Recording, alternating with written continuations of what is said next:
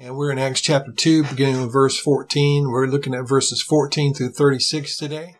After the outpouring of the Holy Spirit on the day of Pentecost, Peter and the other apostles stand up to speak to the crowd of people that have gathered and to tell them what's going on and they correct them and say, you know, this is, these people are not drunk as you suppose, but this is the fulfillment of the prophecy that is in the, in the prophet Joel when he talks about the Holy Spirit being poured out in the last days, being poured out on all people so that people uh, prophesy. Young men uh, will see visions and old men will dream dreams and the Holy Spirit will be poured out upon all flesh. So we see here that he's taking a leadership role in the early church. He's standing up and he's declaring gospel here. He goes on to tell them that even though they were evil and, killing the Lord Jesus, this was according to the prophecies in the Old Testament. I'm always reminded of the words of Joseph where Joseph said, you know, what you intended for evil, God intended to good for good to bring about this great salvation. And that really is a good summary of the gospel that even though Satan wanted to destroy the Lord Jesus and men wanted to crucify and kill Jesus. God intended it for good to bring about salvation. It is not God's will that anybody should perish, but that all people should come to uh, repentance and to the knowledge of salvation.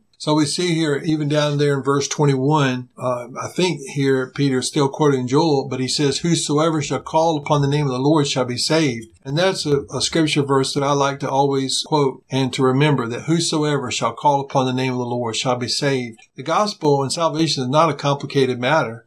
It's just you have to get to the point where you humble yourself and you call upon the name of the Lord and you let go of your own ideas and, and you call upon the name of Jesus. Peter goes on, he lays out the gospel message here. He concludes his sermon by telling everyone in Israel that Jesus is the Christ, that he is the Messiah. And so my exhortation today is that today is the day of salvation. Listen to the words of the apostle Peter and call upon the name of the Lord today so that you too can be saved. The Lord bless you and keep you. The Lord make his face shine upon you and the Lord give you peace.